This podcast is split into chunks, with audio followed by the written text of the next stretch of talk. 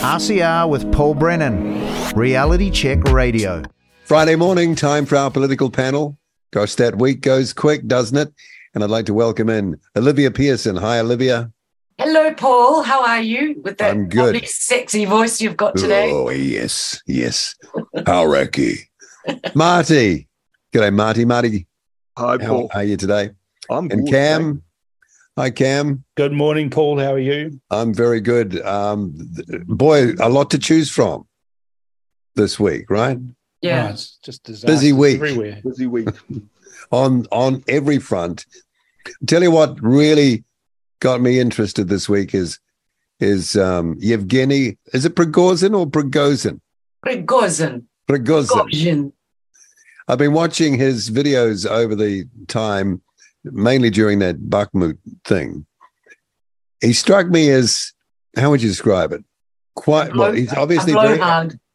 well, he's a blowhard, but he looks like a tough man. Tough man. You'd have to be, wouldn't you? Well, you'd have to be tough to decide that you're going to take out the head of the Russian army in Moscow by decamping from Ukraine, going back across the border into Russia, and then driving up the freeway towards, he used the freeway. towards Moscow, and nobody stopped him. that was, you know, that's what I found astonishing. That here he was essentially having an industrial dispute with his employer, and, and working to rule, and uh, heading off to Moscow, Working and to rule. he's kind of got away with it because they said, "Oh no, he's going to Belarus to go into retirement, and we're going to move a whole lot of his troops into the Russian army." But he's still alive, and Putin, from my viewing of it, someone might disagree with this, but he looks diminished as a result of this because there was just no reply from from the uh, you know the organs of the state in Russia against Prigozhin as he marched marched up to within a 200 miles of Moscow. He's too popular. Well, is he? I don't know. He It, wa- decamped it was, it was Petersburg. odd. you go, Marty. Sorry. No, I was just going to say, decamped to St. Petersburg, and, and I did hear rumblings that Stalin stayed even 28 miles from the German front lines. So there, there was the comparison made, I understand, in Russia. Yeah.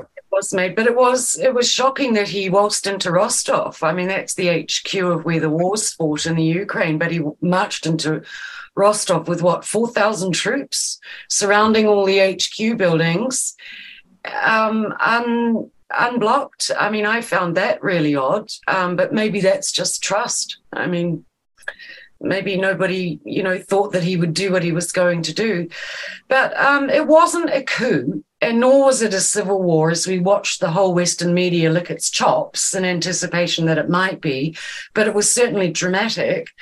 Um, he's a well known loudmouth and has made noises that the war isn't being fought hard enough in the Ukraine, and he's wanted decisive action to go hard and end it. Um, but remember that in March 2022, only one month into the war, um, Russian and Ukrainian negotiators were discussing a 15 point peace deal that would have involved Kiev formally renouncing its ambition to join NATO um, and accepting limits on, on its armed forces in exchange for a ceasefire and the withdrawal of Moscow's troops and security guarantees from the West. But then, um, Prime Minister at the time, Boris Johnson, went suddenly flying on the surprise visit into Kiev. Um, and talked Zelensky out of doing any peace deals, um, instead urging him to fight on. Um, Boris made two points at that time: one that Putin was a war criminal and thus um, shouldn't be negotiated with, which I think was nuts, and the second that even if Ukraine were willing to sign agreements on guarantees with Putin, they, meaning the UK, Germany, France, and NATO, were not prepared for that. Um, so there ended that potential for a peace negotiation over a year ago. How did he persuade him in one day? Probably flattered that giant ego, I would say. You know, Money. Well, he, well, he promised him. He promised him full support with weapons. Well, that's working out well. That's working out really well. So here, Prigozhin, who was, you know, is now disgruntled, um, sent 4,000 odd troops to go into, well, to march to Moscow from Rostov.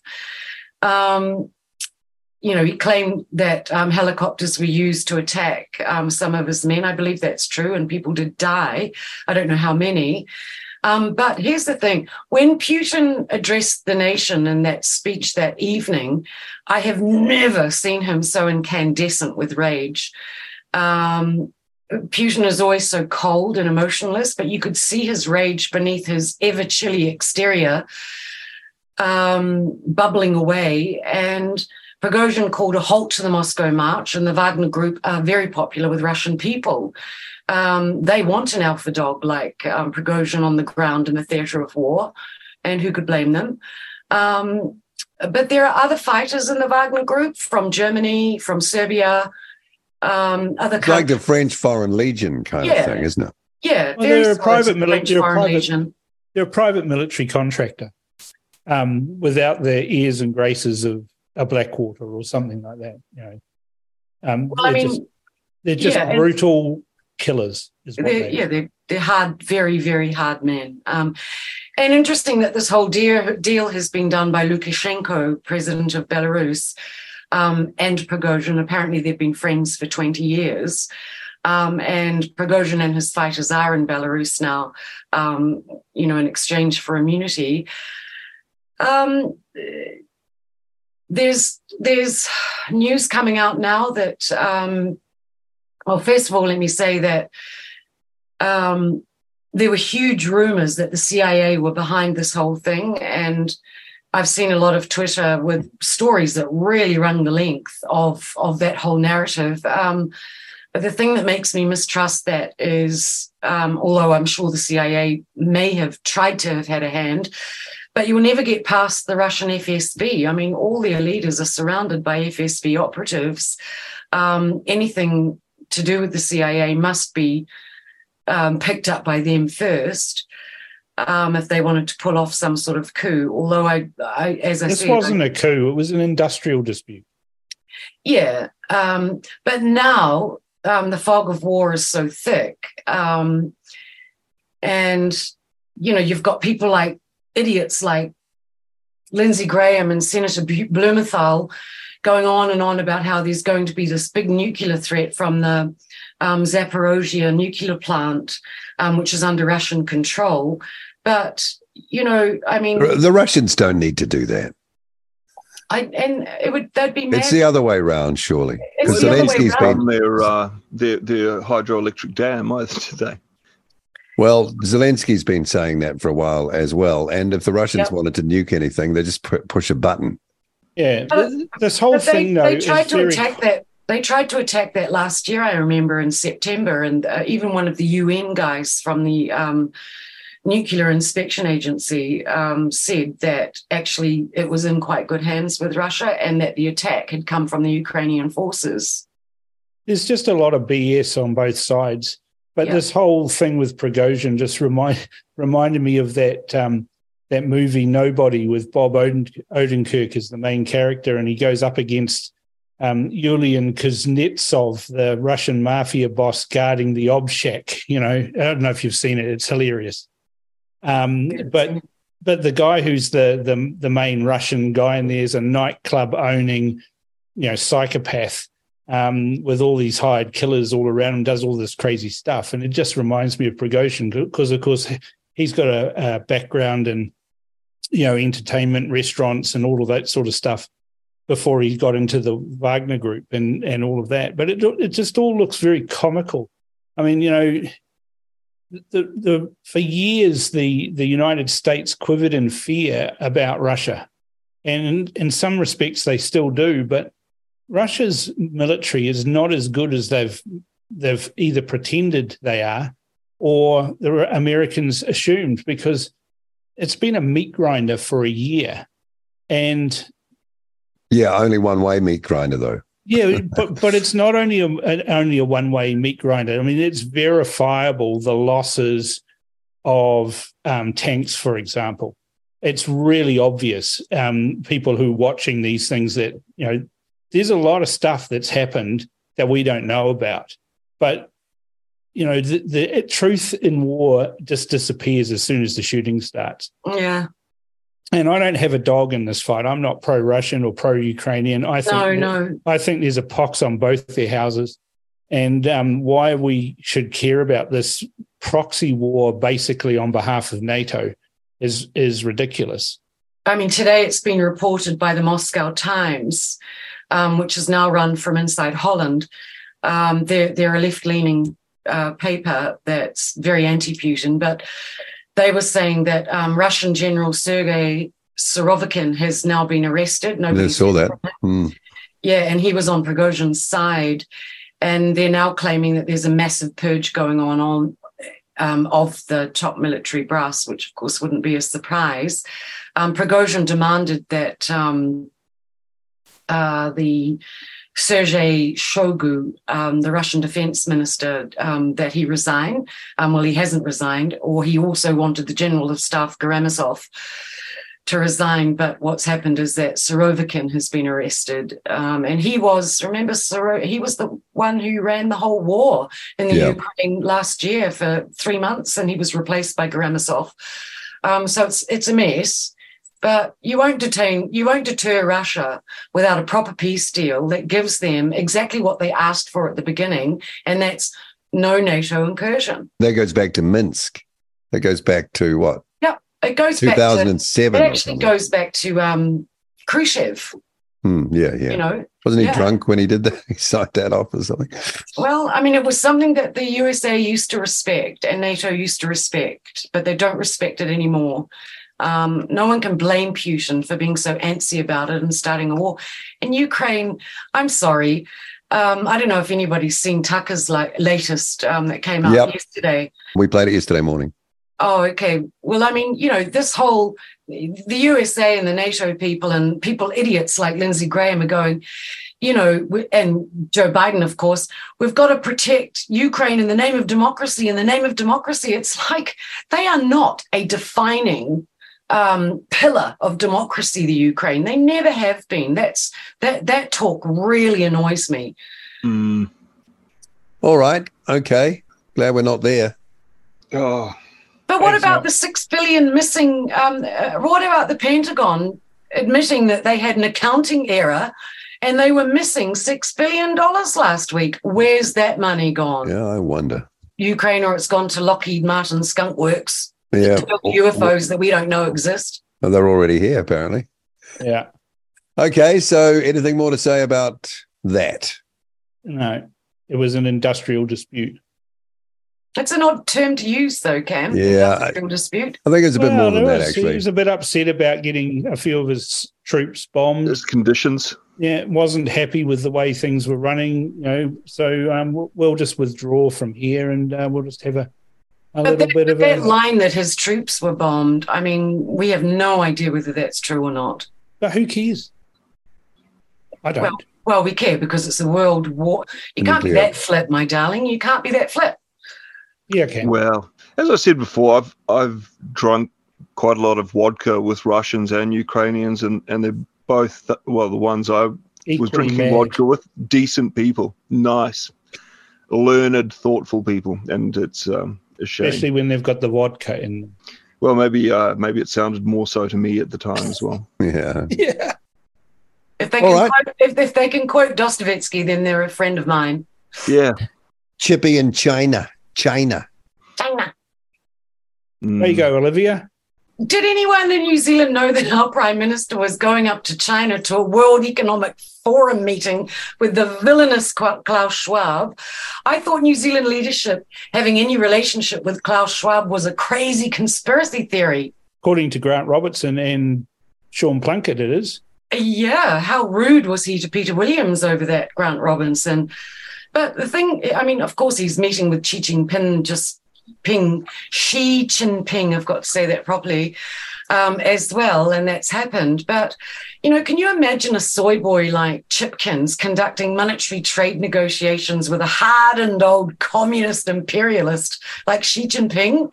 I mean, he'd be eaten for breakfast, so all we can expect is more sycophancy. Well, what, what we saw, though, is the insult to Hipkins from the moment he landed in China because he was met by some low-ranking official in in the regime. not right, not even the foreign minister, not even the prime minister, right? So they sent some low-level functionary out to um, give him the glad hand um, as he walked down the stairs of the clapped-out Boeing 757 with its backup sitting in the Philippines. Yeah, I think about who was the. I mean, just to segue into that for a little bit, who was the fool in Hipkins' office who thought taking two 757s to China, or or at least one of them most of the way, as a backup was ever going to have good optics?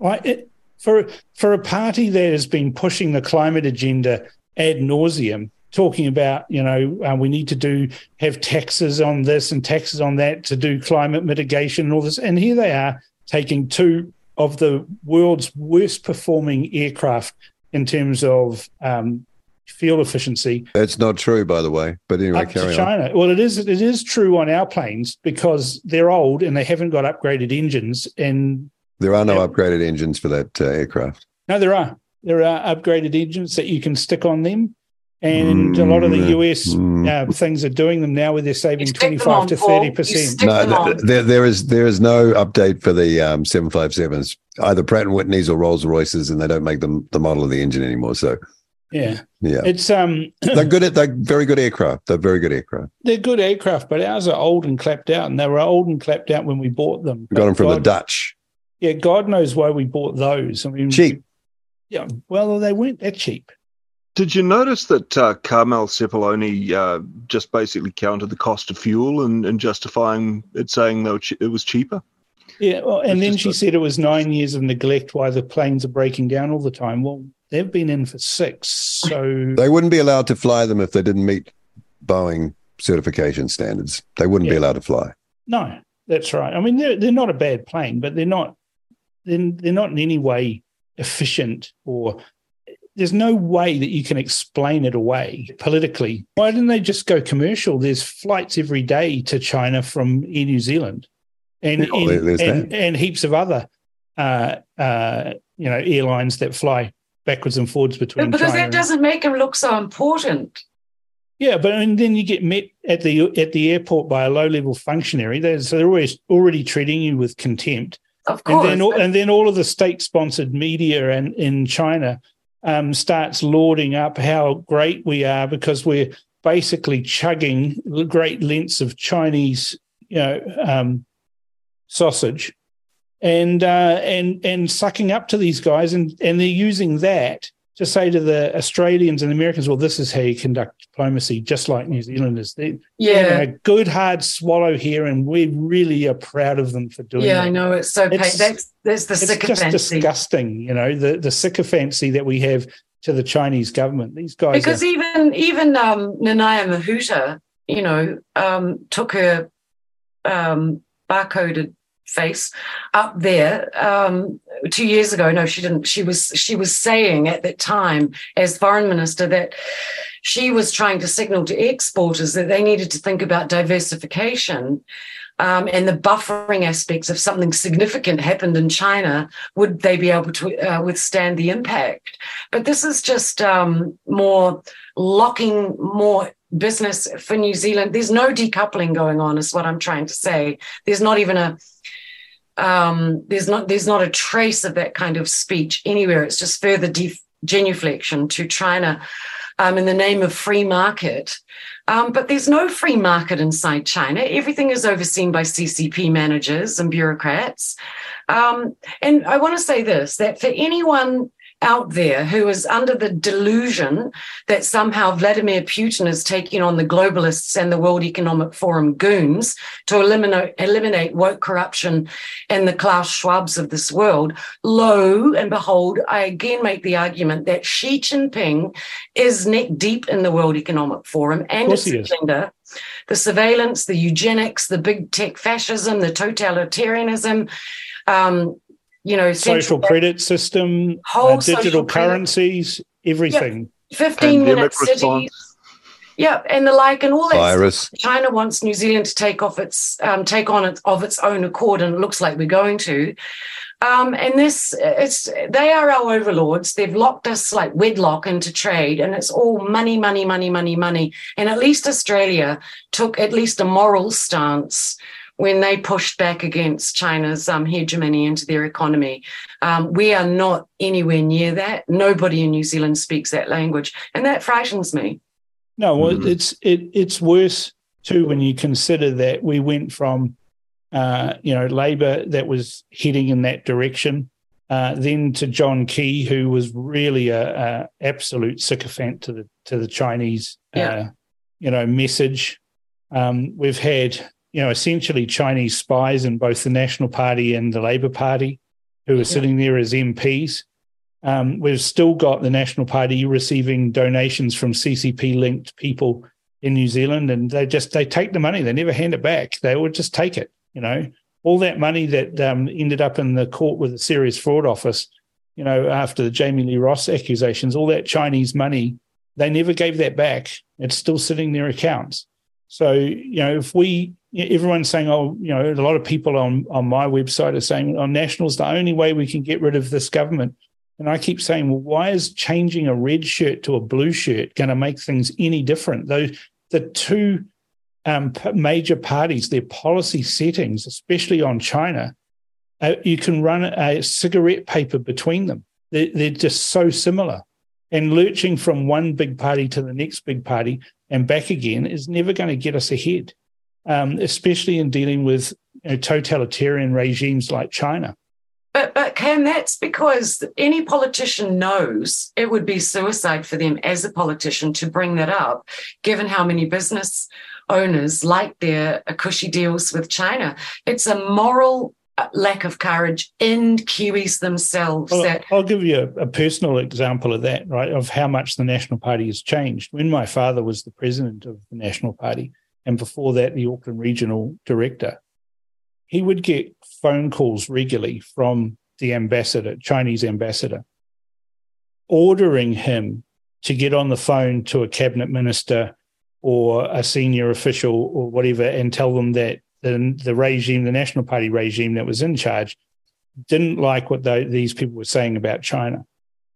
And they would do this on a regular occurrence and ring dad up and say this. And my father would point out to them in very strong terms that we live in a democracy. People are entitled to their opinions about anything, including on China. And so, with respect, Ambassador, take your um, your orders and your directions and shove them. But there'll be nobody in the National Party today that would stand up to China. no, I mean, I, I can remember back in those days when, when it was Taiwan's national holiday. Uh, you know, there would be s- scores of National Party MPs going to the function put on by the Taiwan Taiwanese ambassador. And John Key actually stopped them going to that. He he told his caucus, "You're no longer going to go to anything to do with Taiwan." That's how insidious the slip in the National Party from being uh, freedom loving, uh, respecting people's personal choices, those sorts of things, how far they've slipped from that ethos to being toadies to the Chinese government. I have And, seen the, and Simon CCP, O'Connor say say something in support of Taiwan, but uh, he's the only about one, but you know, everyone ignores him. What would happen if we, you know, just started to disconnect and we could pay a very high price? Well, we could, but where else are they going to get protein from? I mean, we've got something they want, but they they can stop taking it if they want. That's fine. That's that's the world of trade. But you know, sometimes you've got to have principles, and it seems that neither the Labor Party nor the National Party have any principles when it comes to China. Their their prin- principles are for sale for you know a few CCP renminbi in the back pocket. Yep. And I mean, this is the the time I uh, the thing I hate most about the times I'm living in, and maybe it's always been this way, and but I've just woken up to it. But it's that everyone is viable. Everyone sells themselves so flipping cheaply. Yeah, You know, mm, yeah. and, um, for for for for things that are monumental and horrible and a lot far-reaching, you know, like a, a social credit system. But Um, it's, it, you're right, it is cheap because we just have seen in the last week James O'Keefe, formerly of Project Veritas, now doing his own thing, yeah. busting a BlackRock executive boasting about buying senators for $10,000. Mm, 10 grand. Yeah. Right. Yeah. Yeah. Yeah. Yeah. I mean, the, the problem isn't isn't so much that you can buy uh, someone for that. It, it's more that there's a process of uh, elimination or selection in pro- place to ensure that only viable people end up there. Good That's point. what bothers me.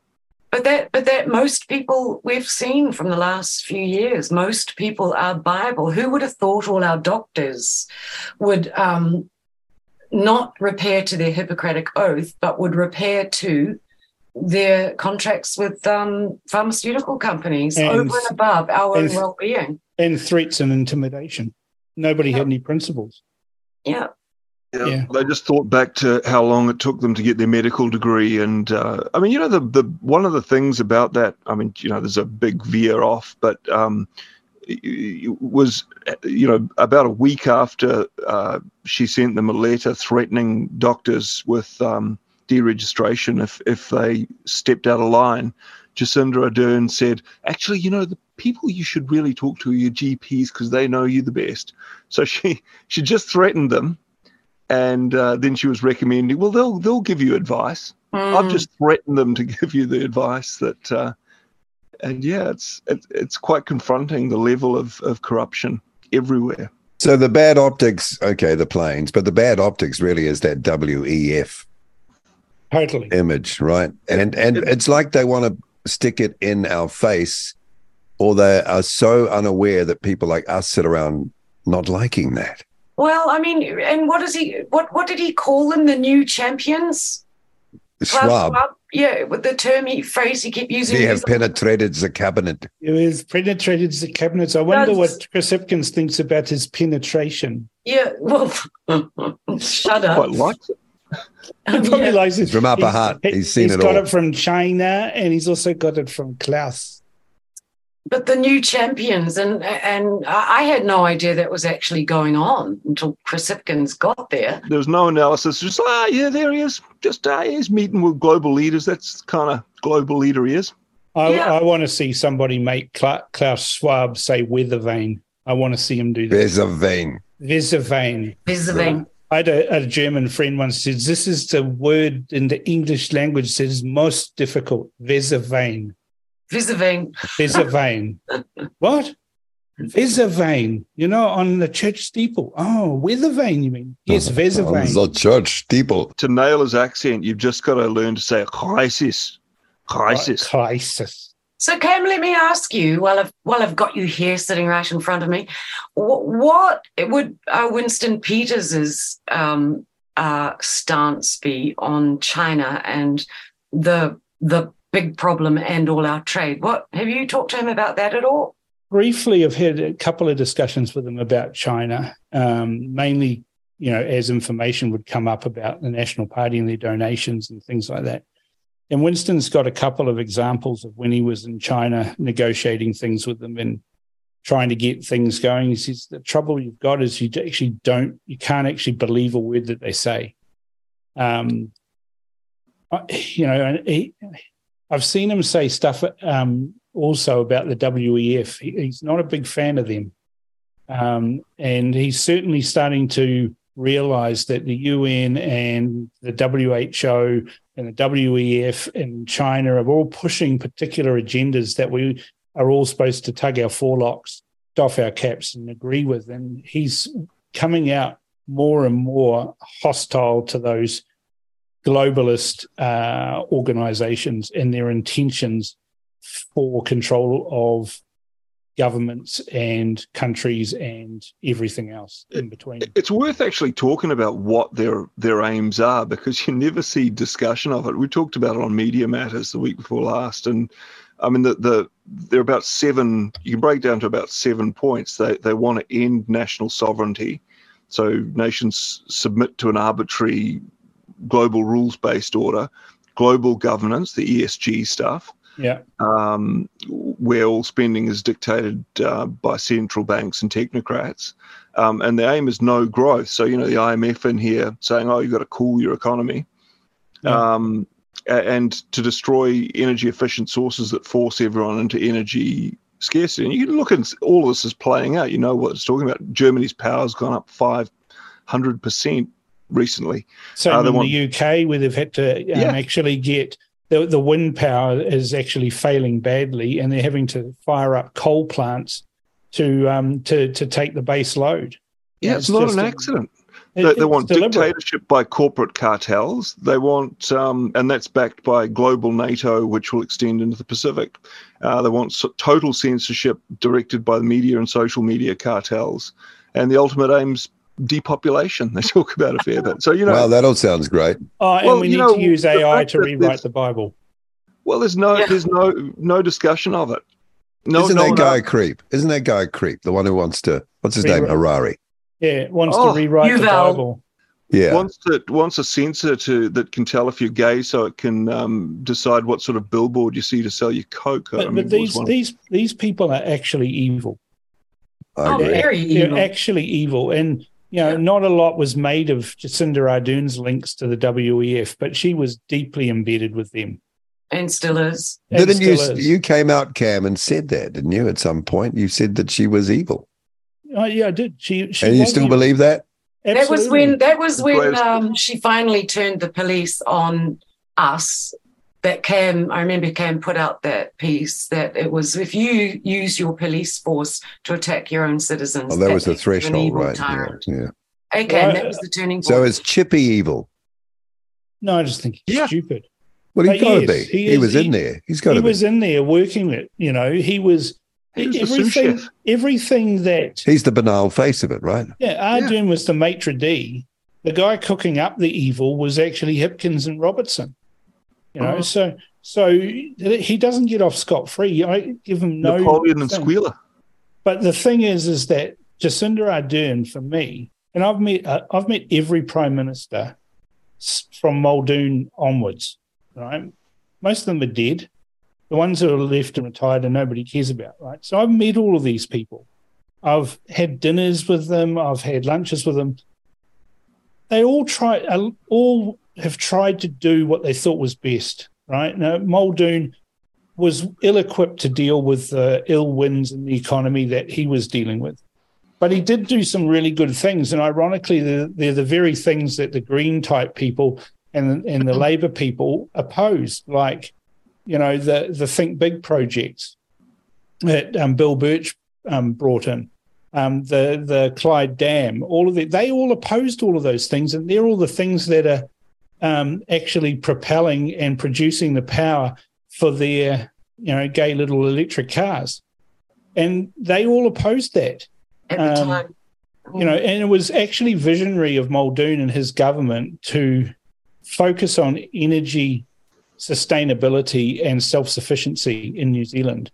And that absolute moron of a prime minister jacinda ardern on the base of 3,000 school children having a moan on the steps of Parliament. She went and saw them. She'd go and talk to them.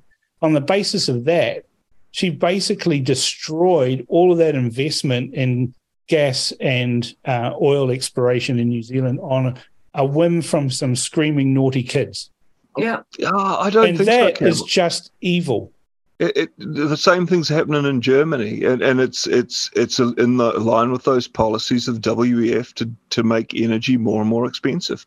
Yeah. She she's she's a uh, she's just a screen and a keyboard. CPUs uh, are offshore. yeah, But like- But like, you know, we've got huge resources of coal in New Zealand. We don't dig our own coal up and use it in power plants or or in Yeah, we, um, we bring in the other we, crap. we bring yeah. in dirty, rubbishy Indonesian coal, and we sit there virtue signaling to the world that we're clean and green, and it's bullshit. So the only thing you can surmise from all that is that this is a progressive, planned, controlled deconstruction Yeah, absolutely. of us. Sabotage of the Western way. And then you can even take that down into the social upheaval that's occurring and the lack of social cohesion. and this pushing of these agendas, particularly around trans and all of this. The, the Chinese are funding all of this. Mhm. They are causing disquiet and uh, discohesion in society because it suits their global aims. And the Chi- we have a three-year election cycle, and the Chinese don't even think in three years. Three years is a blip. They're thinking in thousands of years. And so, what they're trying to do is cause the West to implode upon itself, so that they can then roll over the top of that with their From its own weaknesses. I mean, there's no way um, Chinese society would allow all the No, trans- that would never be tolerated. no, they they allow No, us I- to be tripped I- up by our own weaknesses, and aren't we stupid? Well, I have, a, Yeah. I have lunch every Monday with a Chinese mate of mine, and I said to him at lunch, you know, there's a group of us all get together, about ten or twelve, and I said to him, he said to us, "Well, what's this? What's this trans thing? I don't understand." And I said, "Well, you know, the boys or girls who decide they're going to be the other." I said, "Do you have any of that in China?" He goes, "No, no, no, no, not permitted, not permitted." He said, "I said, what happens to them?" Uh, they're not in China. The, the Chinese have a word baizuo, I think it is, which uh, is is the descriptor for the West, pe- people in the West pushing the agenda that's destroying us. They just they, they laugh at them. Mm. I'm a great admirer of, of Taoism and the I Ching and uh, just the the thinking in um, so much Chinese culture is fascinating and Yeah, really thousands of years study. old, right? Oh, and most people have a sentence's worth of knowledge of it and dismiss it on that basis. It's very foolish. Mm. So, so can we say that the WEF and China are working hand in hand? They're all part of the same group, are they? I hand think so. in hand in glove. Mm. Hand in glove. Well, I don't know about hand in glove. There's there's there's probably an uh, alliance where their interests uh, uh, match, but I- I'd say Chinese aspirations to start an, a consumer-led world order that overtakes the finance-led world order is a big part of what the undercurrent of what's going on. Well, if you've got Biden who thinks that um, Putin's losing the war in Iraq, which is what he said, then I don't know if there's any hope for anyone. No. Anyway, okay, should we should we move on to the next uh, topic? Nationals problem with Maori. What is the problem? Who wants to talk about that? I'll, I'll talk about that because it's it's been.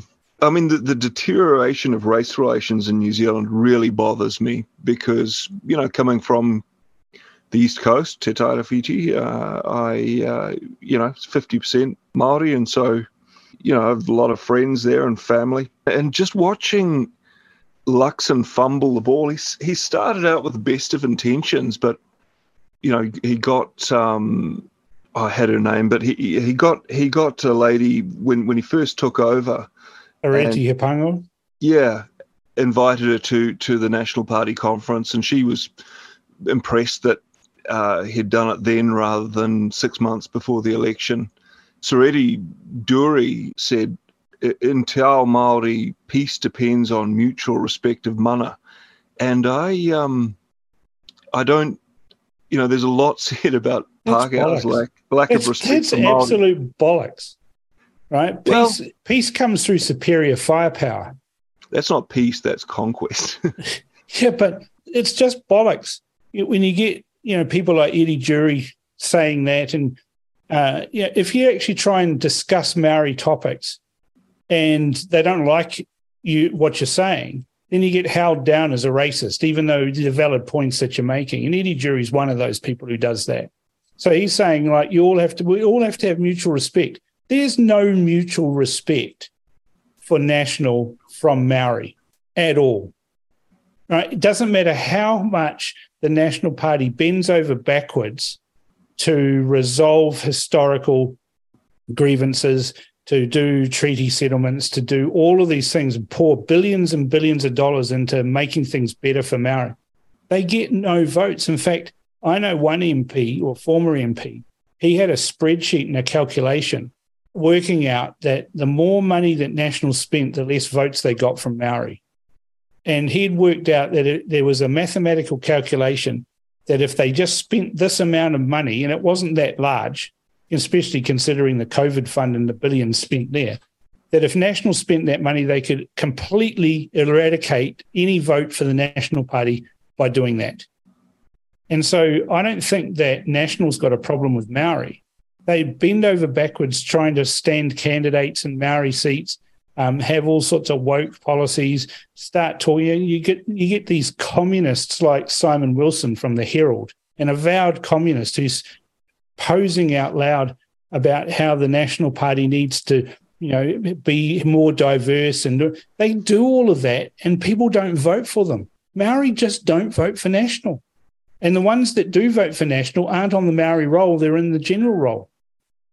So i don't know why uh, national bothers to actually chase that vote because they just don't get it they, well, don't think, get the vote. I think there's, there's, you know, that when Chris Hipkins was going up to Auckland to, I remember recently it was reported he doesn't have any contacts in business. It was kind of like after all this time he doesn't have contacts in business, but the uh, reporter said, well, it's not that he is hoping to convert these people, but Middle New Zealand wants to think that he thinks about them. And I think you know there's a case to be made for National doing a similar thing. I think a lot of it, though, comes down to New Zealand just needs to deal with its legacy as a slave owning country. I think a Well, lot of it comes. But Maori owned owned slaves too, That's what I mean. right? That's what I'm I mean, talking about. In 1840, when the treaty was signed, all the rights and privileges of the ownership class of Maori were protected, including the ownership of slaves. Now, you think about this, right? Britain emancipated slaves 20 years earlier than that. They- well, a lot they- of the slaves went and worked for white folks, and that's why there's real sensitivity about yeah, but, but about that's the thing, people right? are on that side. when the treaty was signed, Great Britain didn't have slavery. They'd abolished it. They, they abolished it very early, didn't Yeah. they? Yeah, Very it early. continued to the 1850s, uh, I think, ru- But roughly. but they signed a treaty in New Not in Zealand that, Britain. But, that protected You know, if you think about slavery. Yeah. Well, you know, if you think about the uh, culture around slave ownership, you could uh, take the fruits of a slave's labor without uh, reciprocity or recognition. You could denigrate their whakapapa on the basis of some past slight uh, as utu. Uh, if you had a child with a slave, that child would have mana through you. So it's very similar to Maori attitudes towards taxpayers.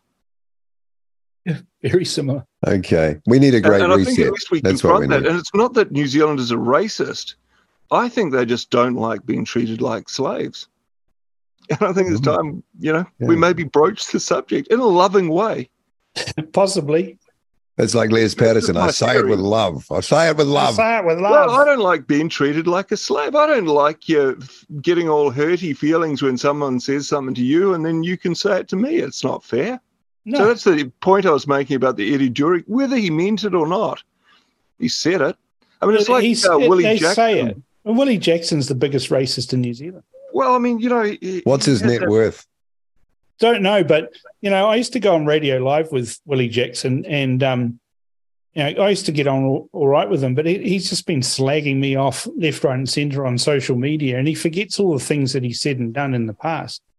But But you you, know, don't. no, I never forget. But it, it's there just seems to be a willingness to accept racism as long as it comes out of the mouth of a Maori. Well, that's Yeah. Marxism. That's Marxist, right? That's what that up facing fist is all about. It means that whatever you do to the class uh, above you, it's justifiable. And that includes lying. Mm. So we've got to stop expecting honesty. Yeah. New Zealand's productivity. Well, yeah. And that's another another thing I've That's I've another been- thing. And, and another thing, I've just been fretting about it because um, I, I've, you know, there's the um, I, I think it was the You need to have your papers organized, Now, Marky. get That's yourself organised there, Marty. I'll talk about. I'll talk about um, Productivity. Take Auckland Council for example, right? Auckland Council has got a number.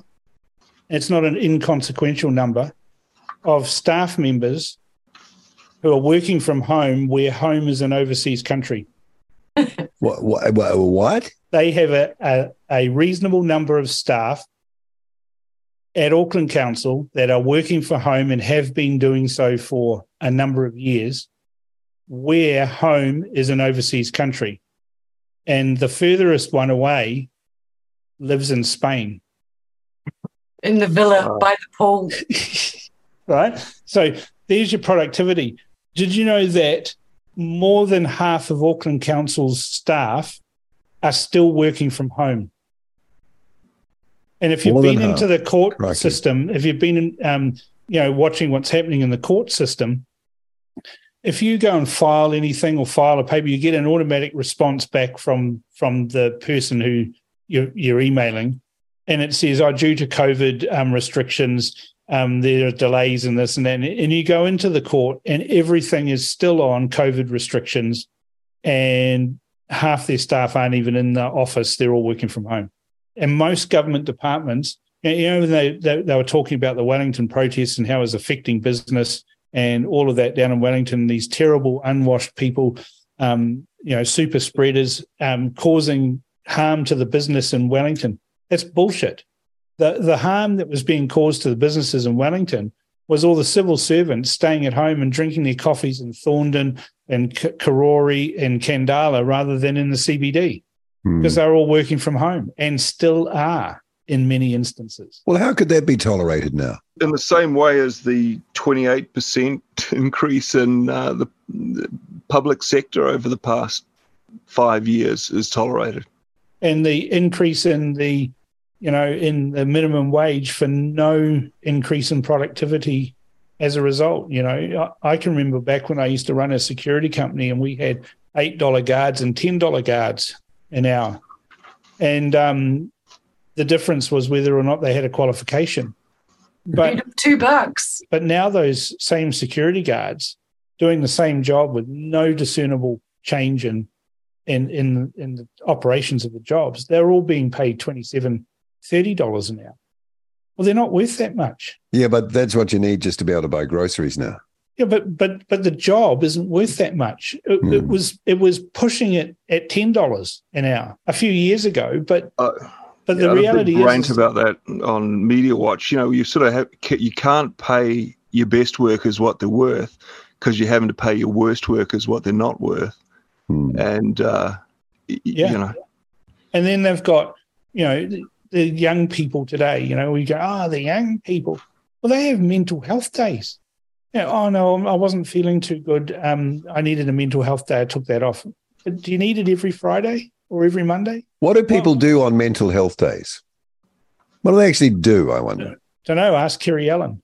Yeah, we'll get to that. She's just had a few mental health days. What do you just sit there and sort of meditate or something? Or- Well, there's there's a, a, a phrase. I'll, I'll clue you guys in on some of the lingo because you know uh, there's a f- phrase apparently used among um, Zoomers uh, called bed rotting, yeah.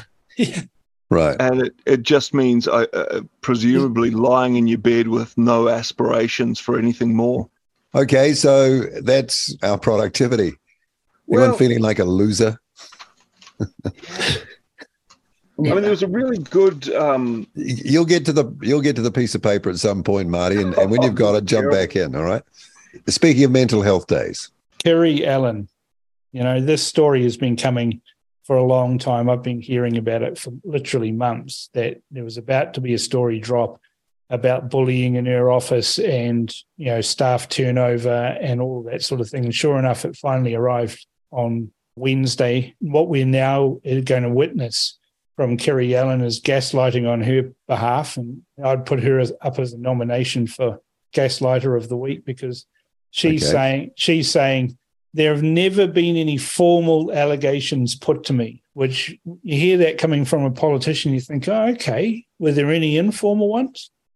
You know what, how does this work? You, you you're being accused of being a bully. Are you surprised there's never been any formal allegations put to you? You know um if you look at her, you know, she's just had you know, a mental health break of a few days off um, because she's, uh, you know, just had, I think, her third relationship in 10 years collapse around her.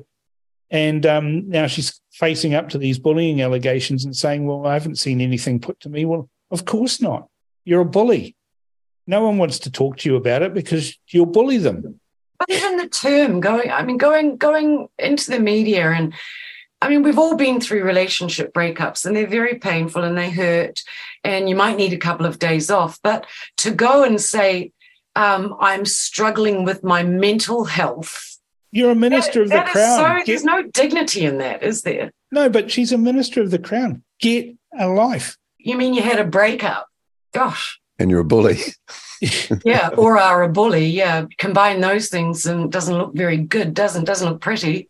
So this is all a legacy of the dictator, the, the tyrant, Jacinda Ardern. She let all of this rubbish percolate along, and Hipkins is having to come along and clean it up. But you know, you look at his roles. He was the leader of the House. He was, you know, chief whip. He knows about all of these things, COVID guy. right? He, but he was, he was the enforcer of Ardern. So he wouldn't have known about all of these. The whips would report to him. They've known about all this stuff. Socialist bosses, man, they're the worst. yeah. Speaking of bullying, um, um, Paul, I really liked your interview with Winston Peters. Oh yeah. Yeah. Uh, not not that you bullied him, but I felt that you were trying to get to you were trying to get to the social media posts, right? Um, where he was gunning really hard for vaccination during 2021 and bullying the unvaccinated really heavily. But I felt that he derailed you, or he didn't want you to get to them, and you didn't actually name any of them. But I made a note here of some of the things that he actually did say at that time when he was bullying the unvaccinated in this country. I'm I'm aware of what he said. Yeah. Every, Yeah. Everybody was bullying in in who was in Parliament at the time. The key thing is with Winston is that he's realised that he he got it wrong, and that, that's why he's starting to talk about we need to be having investigations into, uh, you know, the died suddenly stuff, the the the the things that have been yeah, the death rates and now. and and, and Yeah. that I, s- I saw that I saw his thing yesterday down in Dunedin, and I'm glad that that went viral. Um, although I, I can answer your question though. I Um, haven't heard an apology though from him um, Yeah, to you- the you know- unvaccinated. You'll That's ne- what I want. You, you'll never hear an apology He from said any he owned it. politician. He said he owned it. well, it's all very well to say you own yeah, but something, and but but this is a work in progress, and um, I was prepared to fire out those lines, but this is a very delicate time at the moment. Yeah. Well, let's just let's just remind people but of feel one free of to those remind. lines of one of those lines. But All people are seeing right now are the unvaccinated holding the vast majority of Kiwis and the economy to ransom at immense cost. Yeah. That was one of that line, one of those lines in You also- 2021. Yep, you have to remember too, um, Olivia, that when that line was delivered, he was a minister of the Crown. in 2021. Oh, not in 2021, but prior to that, he was. So he had to go along with what Cabinet had decided. No, he went along with it of his own free will in 2021. Yeah, We're talking 2021 's October. different. We're talking quite late. So, but I, I want I want to get this out because go. because What's the next one? Well, it, it, it's that, you know, he constantly made this push that it was the vaccinated that were holding the country to ransom when it came to lockdowns, which you know, Everybody in everybody who was in power and in contr- was saying that, from Biden to everything. So well, not was the- everybody's running again in this current election. No, but, is. but, so but what I'm just, saying to you is that that was the, that's what 95% of our population thought too. Remember? I don't care. I don't care if people are morons.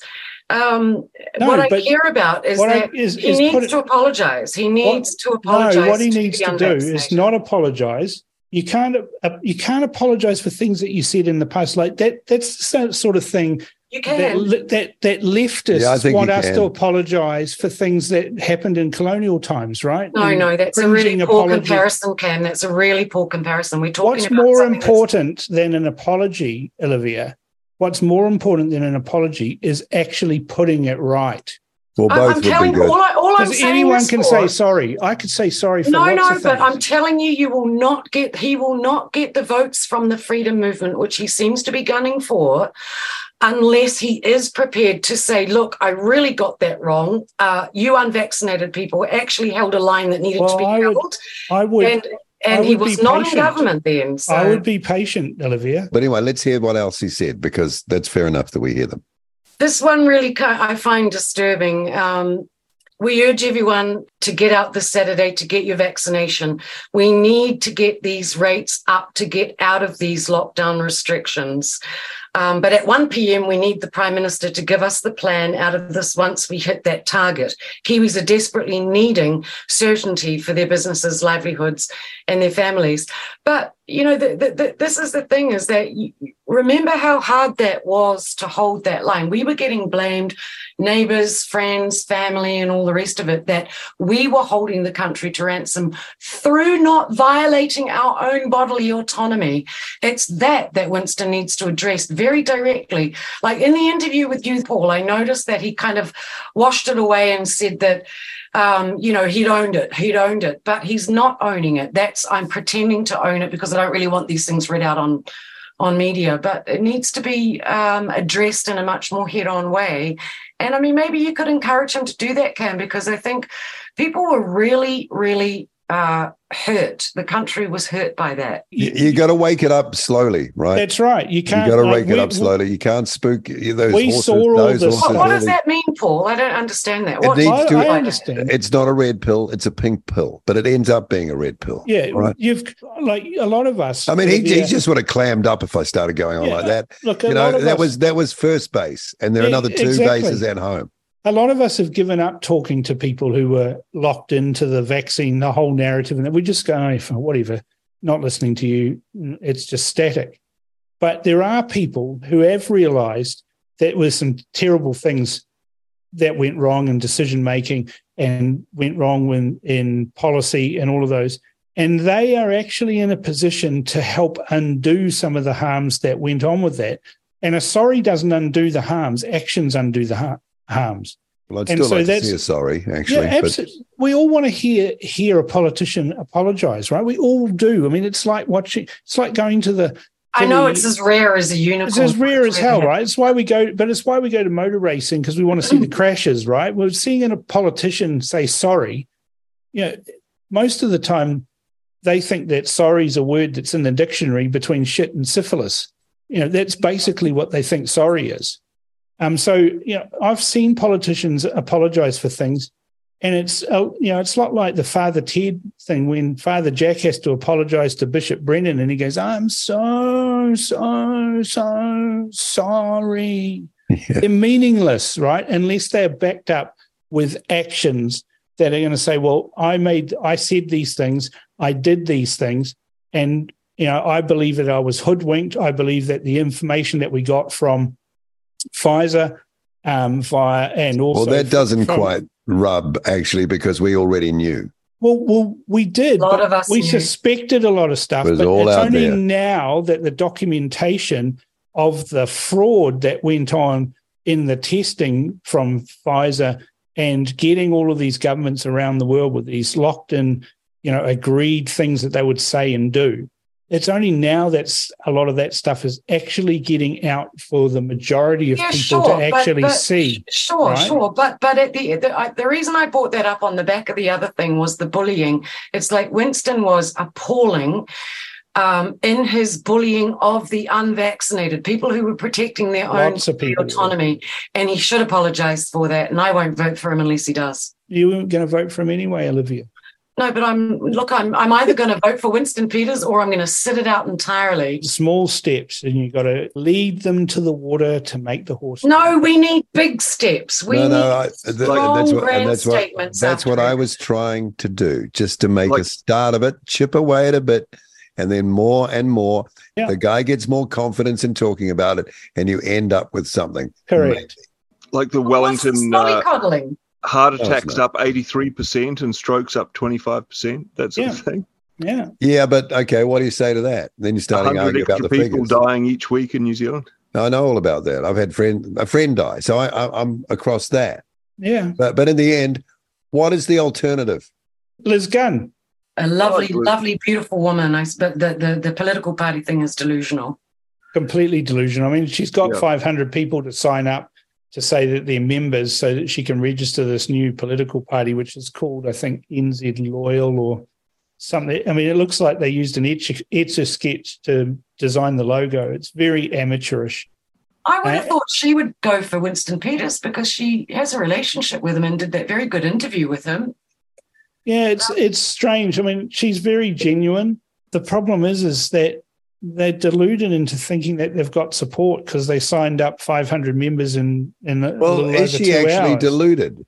Is yeah, she deluded? I think she. Well, she I mean, is. there's having a go at something, but then there's thinking that it's going to be a winner. I mean, they're two different things. Well, having a go, all credit. She's having a go. She's putting her name out there, and anyone who stands for public office get should get a pat on the back for that, for giving it a go. But giving it a go and actually making a success of it, two different things. Well, Or I take think legs that's out what you from mean by election. success, though, Cam. I mean, you know, uh, my guess, and I've getting I haven't elected would to be her, a would I, be I a guess start. that her view of success in this is going to be getting onto the hustings and talking about things and uh, maybe getting some funding because she's got members to do advertising. I would uh, be surprised if she thought she was going to win, but I think she wants to get a, a bigger What's the point of standing for parliament? So you can mouth off. Well, that's that's pointless. It, But it that's what we literally, do all day, Cam. yeah, but I get paid for it, right? But And isn't I- that what people have say? If you want to do statistics that something, show then that I'm stand for something. Well, you And can if someone show. does it, and then they get shot down. Well, no, they don't get shot down. You have to be realistic here. Liz Gunn needs to answer, answer the same two questions that I've put to Matt King and not got an answer from, that I put to Leighton Baker and won't get an answer from, to any of these third parties that are out there. The fir- if they cannot answer a cogent response to these two questions, one, how are you going to get 150,000 votes? Or two, how are you going to win an electorate seat? Because those are the only two things that matter. And if they don't have a cogent answer to those two questions, then all they're doing is living on hope. And they will, will not succeed. They will split the vote. And when you split the vote like that, and there's all these little parties that are hoovering up 10,000 votes here, 4,000 votes there, 3,000 votes there, none of them add up to 100,000, 150,000 votes combined. But those all become wasted votes. And every time you waste a vote, that basically gets split 50 50 between the Labour Party and the National Party when they do the recalculations on the on the thresholds. That's why Winston Peters needs to apologize and clean up all the get those votes. Well, it Great, won't. great statement. I don't want to fixate on Winston, but Cameron, you seem to know a bit about this. Will you see that unfolding of being upfront about it, addressing it front on to the level where someone like Olivia would go, okay, I don't Right. know. I mean, I haven't had a full, you know, enough time really o- over some whiskies and cigars to to to get to the bottom. well, he of must that. have seen the response But he is um, to to that. he he must he is very, you know, adept and finely tuned political antenna, and so he will he will be watching what happens. He reads what happens on social media. He reads what happens on webs- websites. You'll do the You Mike know- Moore thing of finding an angry crowd and agreeing with them. Well, you know, he's a, he's the consummate politician. He really is. I mean, you have to admire his skills and his longevity Uh, and I all do. that sort of thing, right? But he's he's not a stupid man, and I'll periodically, you know, have a conversation with him, and he'll say, "Oh, you know, I read an article that you wrote three days ago. You made some really good points, but you missed this one." You know, that's the sort of he's actually reading stuff and then giving feedback, and so you know, it's early days yet, but I, I hope to see him come out of his shell on It's some not of these early things. days. It I'm is sorry. early days. it's not. We are we are 14 weeks away from an election. As everyone keeps saying, it's an ex- incredibly important election as we sleepwalk. Well, he said it was the most important one. He said that himself. Yeah, I exactly. Okay. He did say Okay, that. Olivia, so it's not here you early go. days. No, hang on. Let, let me address that. Yeah. And, and this doesn't apply just to Winston, it applies to every politician, right? But but in particular to Winston. So if he did come out and apologize, like you said, I can see right now all of the blue rinse nats with their blinkers on. What they'll say is, oh, he'd say anything for votes. You know, he's got all these bottom lines and he never delivers anything. He betrayed us in 2017. So, oh, it doesn't matter that he's apologized. These are the lines that my readers say about Winston Peters they are not ever going to open their ears to that. It is locked in inside the National Party that Winston Peters is an evil, you know, person that we must never want to deal with, and we must try and destroy him at every opportunity. And the same goes for inside the Labour Party. Ask Rory Nairn's parents what they would like to hear. Yeah, Hopefully, we'll get there. Baby steps. exactly. All right, folks. All right. Well, that's that's us for another week. Uh, thank you, Cam. Thank you, Marty. Thank Marty. you, Paul. Thank you, Olivia. Thank you. You're welcome. RCR with Paul Brennan, Reality Check Radio.